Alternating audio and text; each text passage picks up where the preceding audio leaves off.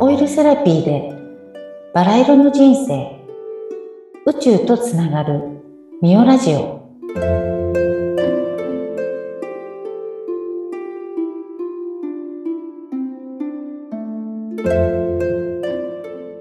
こんにちは、オイルセラピストのミオです。本日も佐々木さんに来ていただきました。佐々木さん、こんにちは。はい、こんにちは。よろしくお願いします。お願いします。佐々木さん、なんかすごくいいパジャマを買ったって聞きましたけど。あ、いきなりですか？そうなんですよ。なんかすごい気持ちいいこのパジャマって言ってたんで、ぜひちょっとパジャマの話教えてください。いや、以前、睡眠の質を上げようとかっていう話をしてて、やっぱりその環境、寝る時の環境が大事だよねっていう、と言ってたので、あ、そうだ、ちょっとパジャマも新しくしようと思って。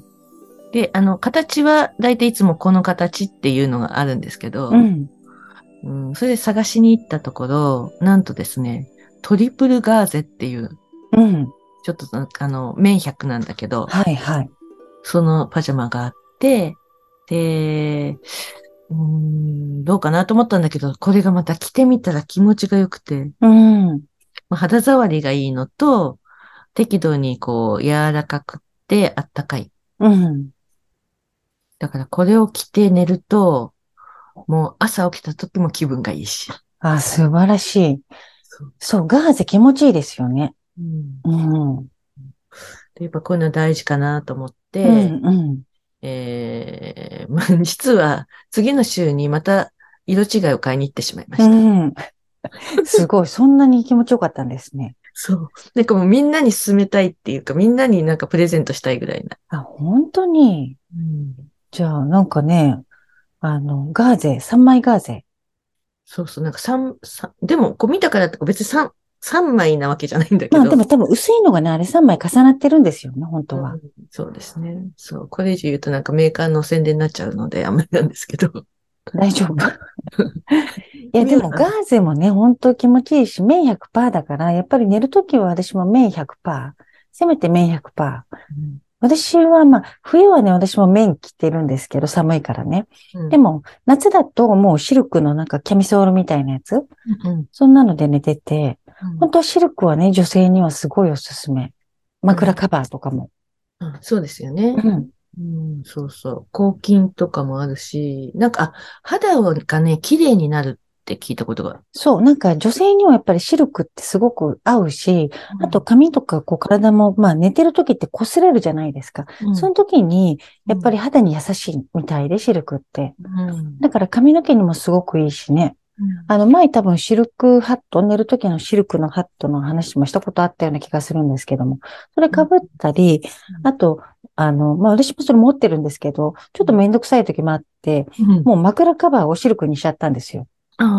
そうすると、ほら、だってほら、肌にもつくじゃない？枕カバーって。だから、お肌にもいいし、保湿成分っていうかね、なんだろう、ちょっとカバーしてくれるので、乾燥しない。で、擦られてもそんな変な摩擦にならないので、やっぱり乾燥しづらい。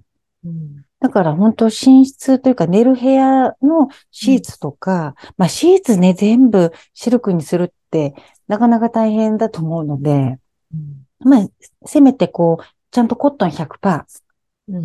で、私は朝使ってるんですけども、朝もすごくいいし、ああ、夏とか気持ちいいですよね。いや、朝ってね、夏は気持ちいいし、冬はこう、冬は冬で暖かいんですよ。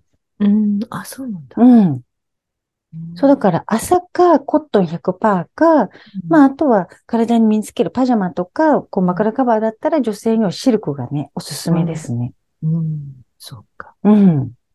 じゃあ、これを聞いてる男性の方、女性にはシルクの製品を。そう、シルクのパジャマプレゼントされたら、もう、めちゃめちゃ嬉しい。ね。そうだね。あと、寝るときに気をつけてるのは、その今保湿って言ってたけど、乾燥機。あ、違う、加湿器。びっくりした。乾燥機か。間違えた。逆。そう。加湿器が、うちのはなんかすっごいキメが細かくて、すっごいちょっとしか出ないやつで、のからバーって出るのがあるんです。はいはい。でそれの一番こう最小のにして、うん、ちゃんとかけとく。あ、そうなんだ。なんか何度ぐらいになってます？湿度。湿度、ちょっとそれはあまり気にしてない。今40。あ、じゃあ大丈夫かな。なんかなんて言うんだろう。ほら冬とかね春先ってやっぱり乾燥するんで加湿器ってつけるんですけども、実はあんまりにも湿度が高すぎると、うんうん、本当は体にも良くなくって、まあせいぜい言っても 60% ぐらいまでがベストなんですよ。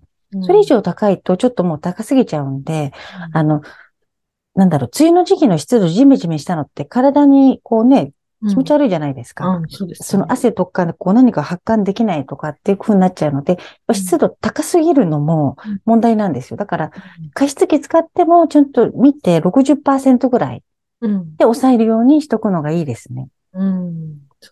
うん。ちょっとやっぱり、まあ季節によって乾燥する時期っていうのがあるので、特にこう洗濯物が乾く時期。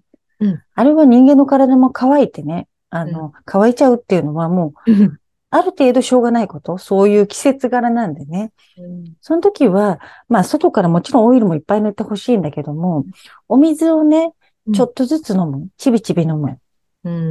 そういうことをして、加湿器でガンガン 80%、90% にするよりも、ちょこちょこ水を一口ゆっくり飲む。そういうふうな水の取り方の方が、ちゃんと保湿されますね。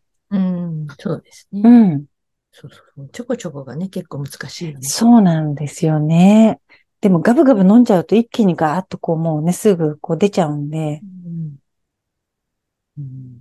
一応気をつけて。そう。なんかちょっとね、頭の中に残ってたら、あ、保湿したいっていう時は、ちょっとずつ飲むんだなっていうのをね、どっかで覚えておいてくれればね。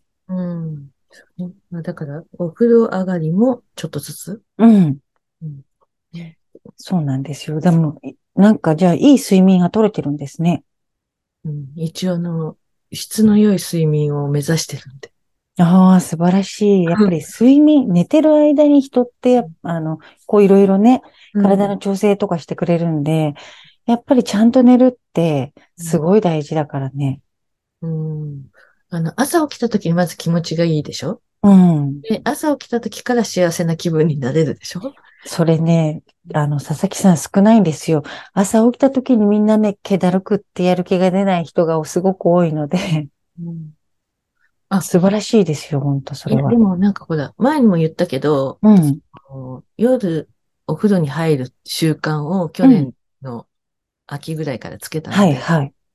で、結構夜お風呂入るって私にとっては時間がかかるので、カットしてたんだけど、ちょっとそれを頑張ってずっと続けてて、で、やっぱり夜お風呂に入るとすごくよく眠れるっていうふうに確かこうインプットされてるので、だから、あ、もうこれすごいなんか睡眠にいいことやってるなと思いながら寝るから、まず気持ちがいいでしょ、夜寝るときも。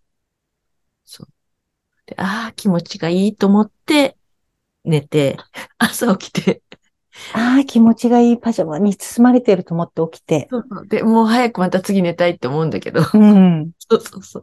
バカだなって思いながら。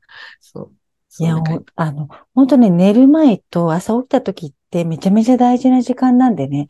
その時間に幸せな気持ちでいる佐々木さんはもう最強ですよ、もう。本当。ちょっとまずいな。多分ね、これ聞いてる、やっぱリスナーの方、まあ眠れる方いても、朝起きた時にそんなに、うわーみたいな、あー幸せみたいになかなかいないですよ。そう、自分でも変だなと思うけど、やっぱり、あとね、イベントがあるとちょっとやっぱ楽しいかな。あ、本当に。でもそのイベント自体が楽しみだからね、ほら、イベント、お付き合いだしめんどくさいなと思ってると、こう、体はね、やっぱり疲れてくるし、だって行きたくないのにね、こう、めんどくさいと思いつつ、行く、やっぱりメンタルってあんまりいい状態じゃないんでね。楽しいイベントがじゃあいっぱいあるんですね。楽しいイベントっていうかそうがあって、ああ、幸せな一週間だったなとかって朝起きた時から思うっていうのが。ああ、すごい。その、なんて言うんだろう。その言葉が朝起きた瞬間に出てくる、自然にね、出てくる人はそうそういないので、私だって、こう、普段は夜寝る前と朝起きた時のアファメーション、一生懸命こう言うんですよ。夜寝る前は、例えばちょっとめんどくさいことあったなとか、あんまり気分良くなかったとしても、こう、自分で布団に入って、ああ、今日はいい一日だった、と思って寝るんですよ。それ聞いた。その話聞いて、それで私も一応なんかそうだよなって思って。でもナチュラルにね、もうなんかとても幸せそうなので、それは最高ですけどね。で、朝起きた時は、やっぱり寝る前と朝起きた時ってちょっとぼーっとしてるんですよ。で、その時にいい言葉を自分にかけてあげると、潜在意識に入りやすい。で、潜在意識にってやっぱり人間コントロールしてるので、その頭で考えることよりも深いところからのその思いっていうのに実は左右されてるんですよ。その深いところにポンって入りやすいので、朝起きた時と寝る前、ちょっとぼーっとしてるその2つの時間帯に何か言葉を投げかけるっていうのはすごくよくって、だから私も朝起きた時は、私はね、一日、毎日、どんどん良くなってるっていうことを自分に鏡見ながら、言うんですよ。まあ、たまに寝坊した時はね、もう必死の様相で着替えてますけど。でも、なんかそうすると、ちょっとね、一回二回やっただけじゃわかんないかもしれないけども、落ち着くんですよね。ああ、そっかそっか、みたいな。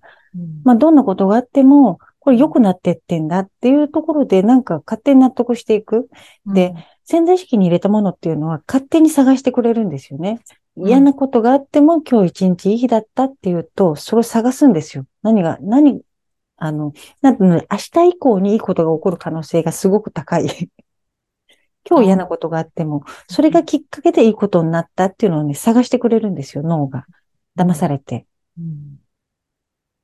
そうですよね。いや、それをね、ナチュラルにやってる佐々木さんすごい。そう?じゃあみんなもうあれですね、佐々木さんに習ってパジャマを買いに行ってね、30ガーゼの気持ちいい肌触りのパジャマに着替えて、お風呂ちゃんと入って、で、春はね、ほら、気温差も激しいし、大気の変化とかね、土の中の変化もすごく大きいので、やっぱり体にとっては負担なんですよ。自律神経とか、乱れやすいんでね。だから眠れないっていう方も多いかもしれないので、やっぱそういう方は、あれですね。もうぜひ佐々木さんに連絡して、そのパジャマどこで買ったんですかって聞いてもらって。でもそろそろ春夏バージョンを探さないと。でもそれ、そうそう、春夏バージョンはおすすめなのは、やっぱりシルクのキャミソール。女性だったらね。男性とか。あとは、男性は面でいいんじゃない?汗かくしね。男性は女性にプレゼントしてあげてほしい。あ、そうね。嬉しいな。そう。で、あともう一つ、これ結構いろんなとこでは言ってるんですけども、パジャマ着た時に夜寝るときは、ノーパン、パンツ履かない。または今流行ってる、ふんどしパンツとかね、ああいう素形部を締め付けないもの。で、パジャマ、冬、今、寒いからね、ズボン履いて寝る人もいると思うんですけど、その時にパンツ履かない。もう、直接パジャマ着ちゃう。それだけでも、だいぶ、体って緩まるんで、で、春、夏は、できるんだったら、いい、ベッドシーツとかでね、ちゃんと綿100とかだったら、裸で寝てみるのをぜひお勧めしますね。ちょっと家族がいてできないっていう方はね、ちょっとキャミソールかなんか、またはね、寝る瞬間に脱いで、起きた瞬間に着てもらえば、見られないかもしれないんで、ぜひトライしてほしいですね。あったかいしね、結構ね。で、意外と裸で寝ると、ちゃんとなんて言うんだろう。自分から熱が出て、お布団なんかすごく温まるんですよ。だから実は真冬もおすすめなんだけども、部屋の中寒かったりするとね、ちょっと嫌だっていう方も、肩出て寒いっていう方もいらっしゃるので、もうちょっと暖かくなってからトライするといいかもしれない。佐々木さんこれでね、ますます夜ぐっすり眠れてもう寝る前も起きた時もめっちゃ幸せになれちゃいますね。あ、じゃあでもあれですね、シルクのキャミソール、うん、シルクのキャミソール買ってくれる人を探してください。プレゼント来たらいいな。じゃあシルクのキャミソールパジャマプレゼント募集中って書いておきましょうか。いいと思います。いや、それ自分で探してください。はい、はい、ということで、じゃあ今日も皆さんぐっすり眠れますようにお風呂にも入ってくださいね。はい。はい。それでは皆さん、ごきげんよう。